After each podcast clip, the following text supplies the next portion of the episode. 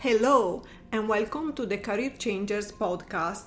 I'm Elisa Martinij, and I'm the founder and editor in chief of the Career Changers. I'm definitely one of them. I learned from my experience that following our dreams requires courage, self awareness, and a lot of inner work. I love to discover stories of career change and share them with the world as a source of inspiration for all those who are still searching. Career changes are not the straightforward chronology written in our CVs, but the sum up of our dreams, ambitions, failures, and successes. The Career Changers is an online community that aims to inspire thousands of people during their journey to self realization. We discover and share inspirational real life stories of career change. We inspire people that are thinking to change career we support people that want or need to change career but feel stuck or lacking confidence and clarity. We connect and collaborate with organizations that support career change across different industries. I believe that thinking to have only one job or career in our life is a limiting belief, unless the job or that career make us happy. Life is a journey, and with one third of our lives spent working, it would be unimaginable to not have a desire to explore new avenues. Welcome to the Career Changers podcast.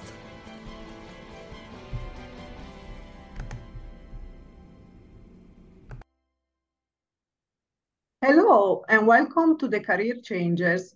Our guest today is Alison Hall, certified divorce planning professional, life and business coach, public accountant, and tax planner.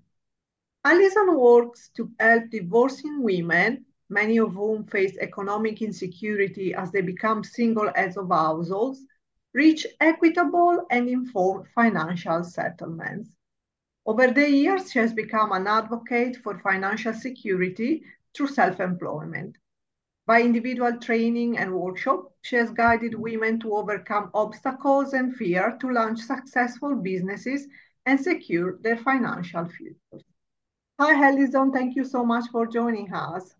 Hey, thank you for having me. So I'm really interested to hear your story uh, because I've never uh, met be anyone before that is a um, divorce planning professional. Um, but let's start with your background. How did you start your professional life, or better, what was your first job?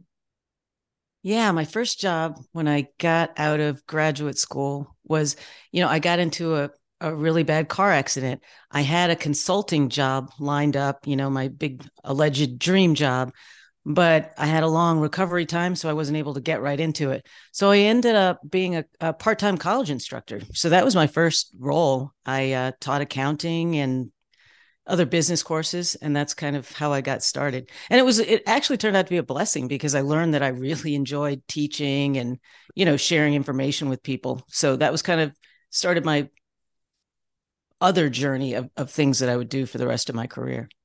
Hmm. So, um, what was your dream job when you were a child? Oh, my dream job was probably not, you know, not what people would expect. I really thought it would be fantastic to be a ski instructor for the rest of my life. I I I loved to ski as a kid. I was very outdoorsy and athletic, and uh, but that was not in the cards. My my mom was an attorney. My father was a physician and I was an only child. I still am an only child. Uh, so yeah, they had other plans for me. That that was not in the cards, but that would have been great. I would have loved just having an outdoor life. Oh, so you never had the occasion to explore that interest. No, they let me they let me be a ski instructor while I was in high school and college, and then that oh. was the extent of it. Yeah. uh, what is your educational background? Yeah, I, I have an undergrad in political science and an MBA in finance and marketing and a master's degree in accounting. Uh, so I'm kind of just a lifelong learner type of person. If I find something that interests me, that's why I'm a certified tax planner, EA, and the certified divorce financial analyst. But interestingly, I didn't do any of those pursue any of those things because it was a job requirement. I was just sort of in, I got interested in the subject matter and I just followed along and then a career came along behind it.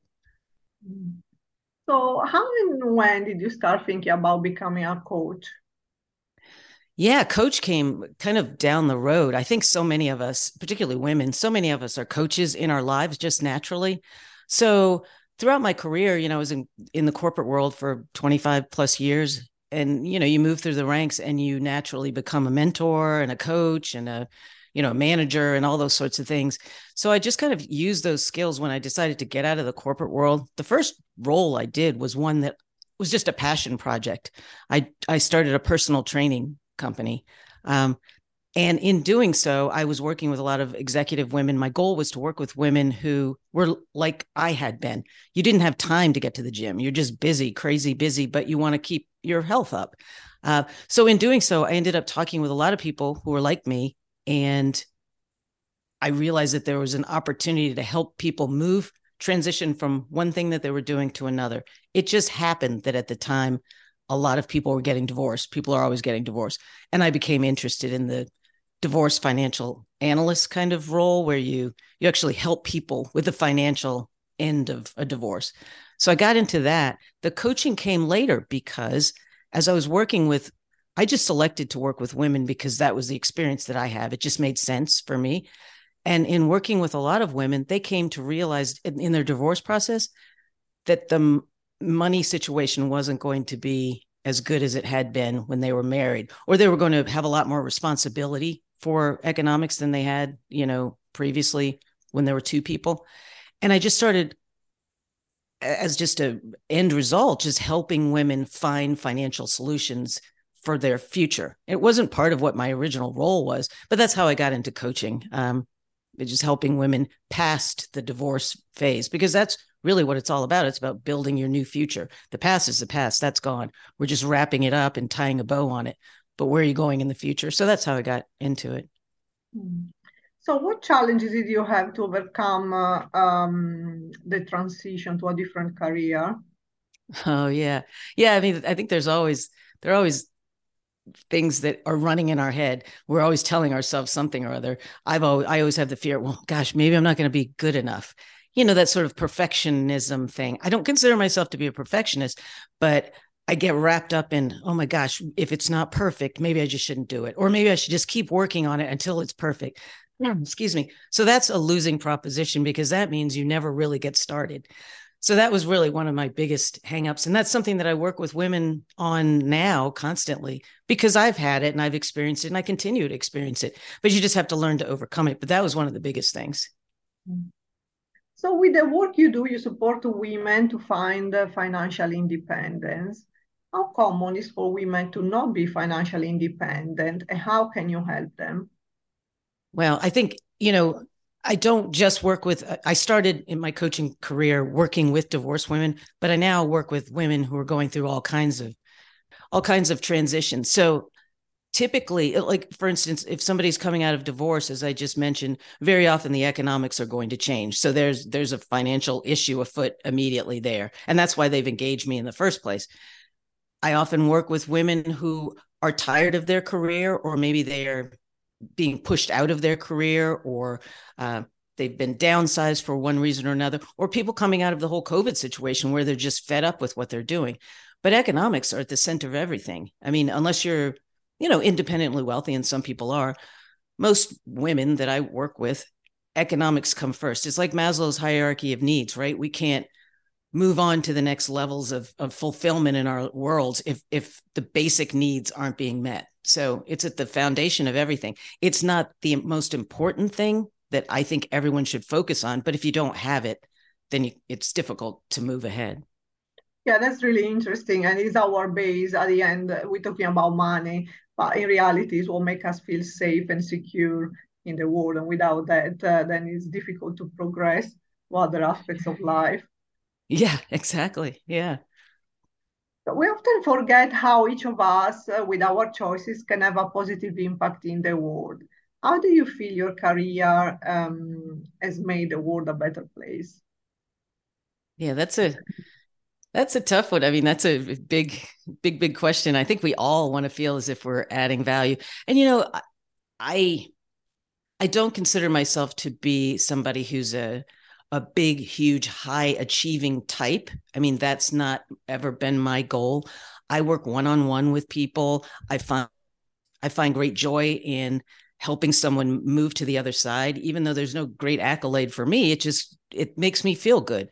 Um, I think I've done that a lot throughout my life. I've always worked with kids groups and women's organizations. I run uh, several different, you know, free divorce uh, organizations for women who aren't able to pay for services and things. So I feel like just I think all of us can contribute to the world and feel good about where we've where we've landed if you just do small things every day to help people. Sometimes it sounds so trite, but sometimes, and I know you, everyone has felt this way, when you're just out in the world and you just smile at someone who it seems a little awkward, like, why are you smiling? Why not? You know, sometimes that just gives me joy, just joy in the little things. I've I've spent a lot of time trying to get to the point where I'm not always thinking about I'll be happy when. I try to I've been trying so hard to work on just being happy in the here and now with we have so many mundane things that we have to do every day i for instance uh, this isn't mundane but uh you know four or five days a week. My mother has alzheimer's and she's in a care facility. And i go four or five times a week to to go and hang out with the ladies there and and play bingo. You know i could think about it like gosh there's so many other things i could be doing honestly with this two three hours of my day but now that I've kind of gotten into it, I just sit with the moment. And these women really appreciate when I just bring them little candies, you know, and it makes you feel good about your life. So I know some people would probably prefer that I say that I've, you know, I've helped thousands of women get from hither to yon. You know, that's just that's not my path. But I think I, I have I've helped people along the way and I, I feel good about it. Yeah, I think the, the question sounds big, but it's more like we can have, a, as you say, we can have a contribution at, even to a local level. I mean, maybe helping few people, one person making a difference. And definitely, you know, like for example, going to the care home as well, that's making the world a better place. um, so fear, lack of clarity, and confusion um, can make us wonder if there is more to life than what we are living what can make us understand if we are heading in the right direction based on your experience? Yeah yeah that's a that's a great question too because that's something we're all grappling with all the time. We get so worried and i think in the world in which we live where there's so much external stimuli telling you what direction you should be going in and and kind of making you feel guilty because you haven't done this that or the other i think that it's a lot of external stuff that gets into our heads. And sometimes you know i'm a big I, am not a big journaler but i'm a big advocate uh, of, of writing things down because it just makes it real. And i think sometimes we we owe it to ourselves particularly as women who get busy taking care of so many other people to take the time to make space to just think about where is it you know however many years from now whether it's 5 10 15 20 or all of the above where do i want to be who do I want to be? What do I want to feel? What do I want to see? You know, places I want to go, all those sorts of things, just to take that time to do that and give yourself that clarity.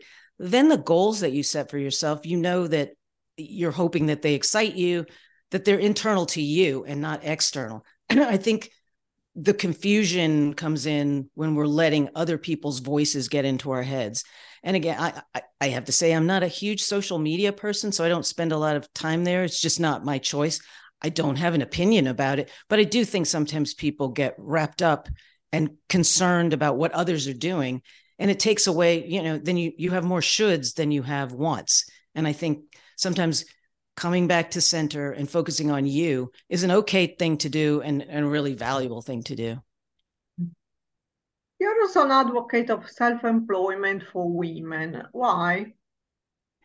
Yeah, I don't know that it. I I have to say it's not for everyone, right? You know, because it, it requires a lot of you're your own person. You are the when you start your own business, you wear all of the hats. So there's a lot of responsibility to it, but with the responsibility comes a lot of of benefit. You reap the benefits of everything that you do, and it's really honestly in this day and age, excuse me, the only way that you can completely control your financial situation. Uh, the work that you put in is the work that you get out, essentially. So I'm a big advocate if someone's interested. I'm always willing to help someone, whether they can afford my services or not. I'm always willing to help somebody who has the the drive to become self-employed because there are ways to do it with, so it doesn't have to be the hardest thing in the world that you've ever done but yeah i i think that if you want to be want to have all of the financial freedom that you can possibly have that's the way to go why are we often scared to ask for guidance? And what difference can make having someone to guide us in the right direction? Yeah i love that question. I love that question because uh, i think so often people we feel shame a little bit of shame that i should be able to figure this out or uh, am i just dumb? I mean what's wrong with me? Everybody else is you know managing to live their lives without somebody else coming and stepping in. But i th- but i think that in doing so, we also tend to, we're all social, most of us are social creatures. We rely on the, um, you know, the advisement of others constantly, whether you're talking to your friends or whomever, you're always, you know, getting feedback. And I think that sometimes going outside of that, uh, that kind of bubble that you're in is beneficial because you get objective feedback.